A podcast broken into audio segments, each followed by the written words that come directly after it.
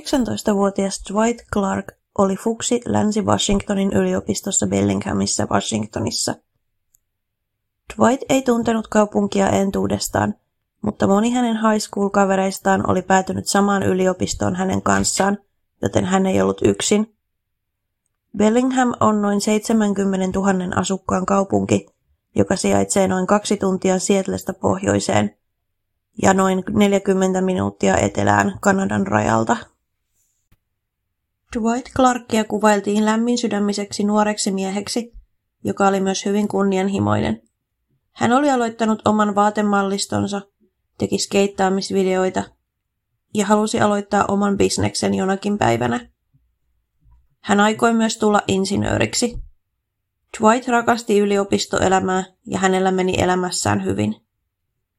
Dwight oli alun perin kotoisin Auburnista Washingtonista ja hänellä oli siellä tyttöystävä. Dwightin vanhemmat olivat eronneet, mutta hän oli äitinsä kanssa hyvin läheinen. He juttelivat useita kertoja päivässä, joko tekstiviestitse tai puhelimitse.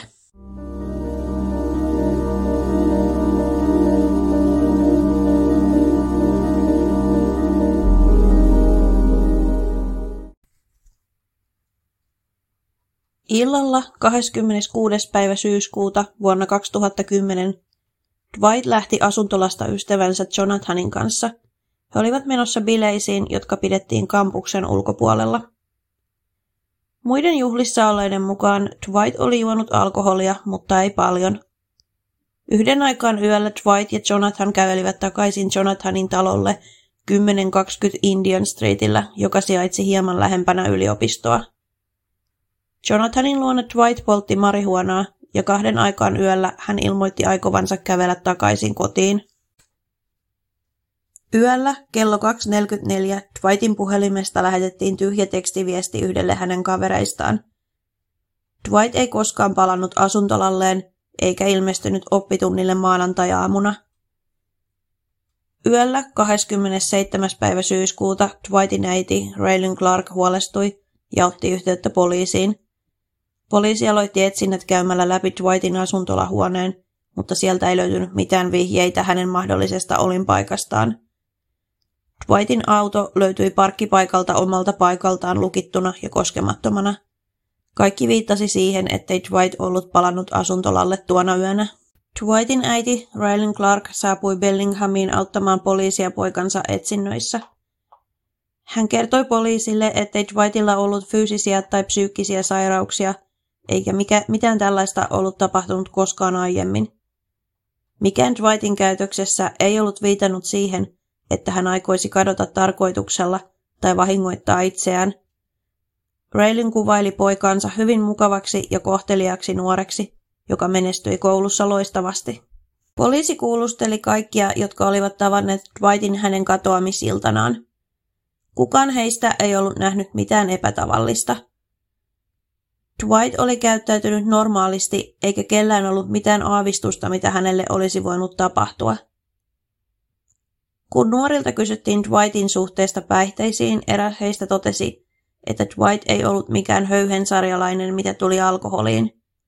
Dwight oli kuulemma myös kokenut pilviveikko. Yksi todistajista kertoi, ettei Dwight ollut täysin humalassa tuona iltana, mutta pienessä hiprakassa kyllä – Gavin, yksi Dwightin ystävistä, kommentoi tapausta poliisille. Tällä tapauksella ei ole mitään tekemistä alkoholin tai marihuonan kanssa. Hänen mukaansa Dwight pysyi täysin johdonmukaisena polttaessaan marihuonaa, mutta hänen reaktionsa olivat vain hitaampia. Jonathanin talolta Indian Streetiltä on aika lailla suora reitti Dwightin asuntolalle. Poliisikoirat eivät kuitenkaan löytäneet tuolta reitiltä merkkiä Dwightista – Eli ilmeisesti Dwight ei ollut koskaan kävellyt tuota reittiä sittenkään. Lokakuun ensimmäisenä päivänä poliisi keskitti etsinnät Watcom Falls Parkin alueelle, vaikka poliisikoirat olivat ilmaisseet kiinnostuksensa vanhaan Georgia Pacificin satamakiinteistöön. Jatkossa käytän siitä lyhennöstä GB, joka sijaitsi vastakkaisessa suunnassa Bellinghamin lahdella – Viranomaiset olivat jo tutkineet tuon kyseisen alueen sekä maasta että vedestä käsin, joten he päättivät jättää sen taakseen. Dwightin perhe palkkasi Idahosta vihikoiran, joka saapui Bellinghamiin lokakuun toisena päivänä. Tämä vihikoira johdatti heidät jälleen lähelle GPn kiinteistöä ja alkoi käyttäytymään villisti osoittain, että Dwight oli ollut lähellä tuota paikkaa. Viranomaiset jättivät tämän huomioimatta, sillä he olivat mielestään tutkineet tuon alueen jo läpikotaisin. Tutkimuksessa mukana olleet koirat olivat osoittaneet kiinnostusta vettä kohtaan lähellä GPn tehdasta, mutta eivät pystyneet osoittaa sille tarkkaa paikkaa. Sukellustiimin käyttämisestä keskusteltiin, mutta se todettiin turhaksi, sillä vedessä oli liian huono näkyvyys. Näkyvyyttä veden alla pidetään yleensä etäisyytenä, josta käsin vedenalainen kohde voidaan vielä helposti tunnistaa. Vedenalaista näkyvyyttä mitataan kahdella tavalla – Vaakasuora näkyvyys kertoo, kuinka pitkälle näet, kun katsot suoraan eteenpäin, ja pystysuuntainen näkyvyys kertoo, kuinka kauas näet katsomalla ylös tai alas. Tuolla alueella veden näkyvyys oli vain noin 30 senttiä.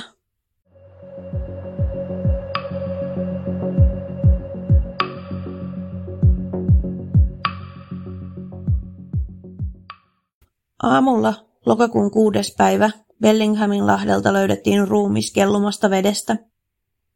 Ruumis löytyi suljetusta satama-altaasta GPn kiinteistön alueelta.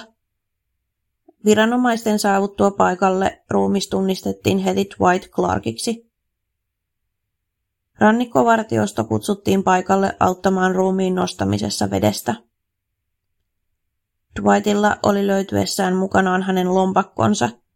Hänen maksukorttinsa olivat lompakossa edelleen. Housujen taskusta löytyivät myös hänen puhelimensa ja avaimensa. Dwightin ruumis siirrettiin paikalliselle kuolinsyytutkijalle ruumiin avausta varten.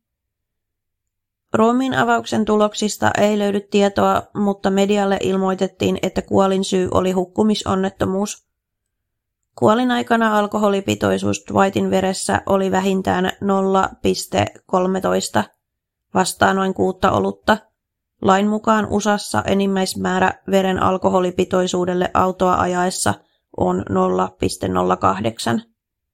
Ruumista löytyi myös marihuonan jälkiä.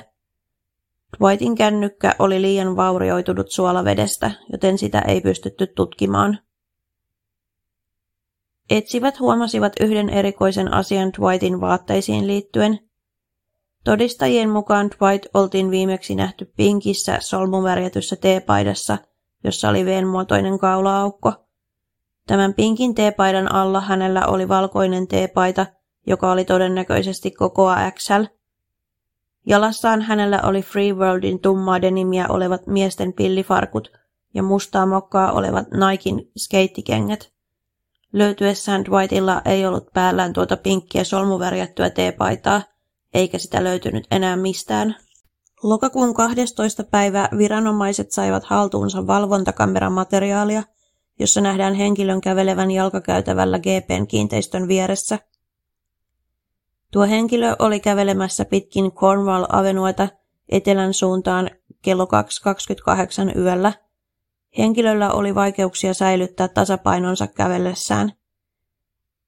Etsivät epäilivät, että kyseessä oli Dwight itse – mutta koska video oli niin huonolaatuinen, he eivät voineet olla siitä varmoja.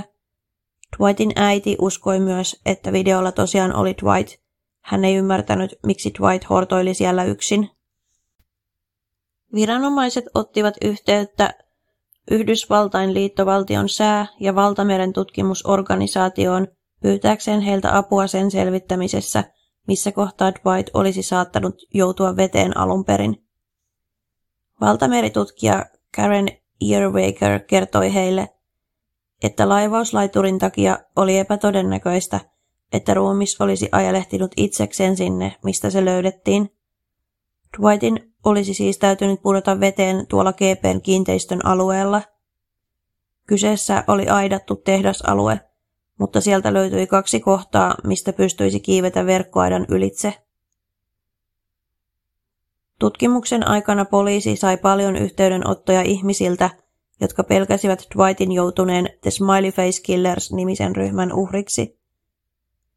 Tämän ryhmän kerrotaan murhaavan college-nuoria ja naamioivan murhat onnettomuuksiksi, huumamalla uhrit ja hukuttamalla heidät. Ryhmän nimi tulee siitä, että smiley-kuvioita on löytynyt niiltä paikoilta, jolta nämä nuoret miehet katosivat. FBIn virallinen mielipide on kuitenkin, että tällaista Smiley Face Killers-ryhmää ei oikeasti ole olemassa.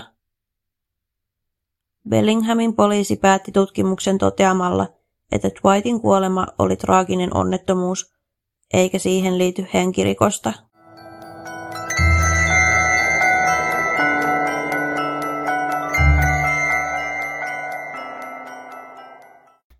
Dwightin tapaus ei ollut ensimmäinen laatuaan. 15 vuotta ennen Dwightin katoamista 20-vuotias saman yliopiston oppilas Blair Cranstrom katosi kolmas päivä kesäkuuta vuonna 1995.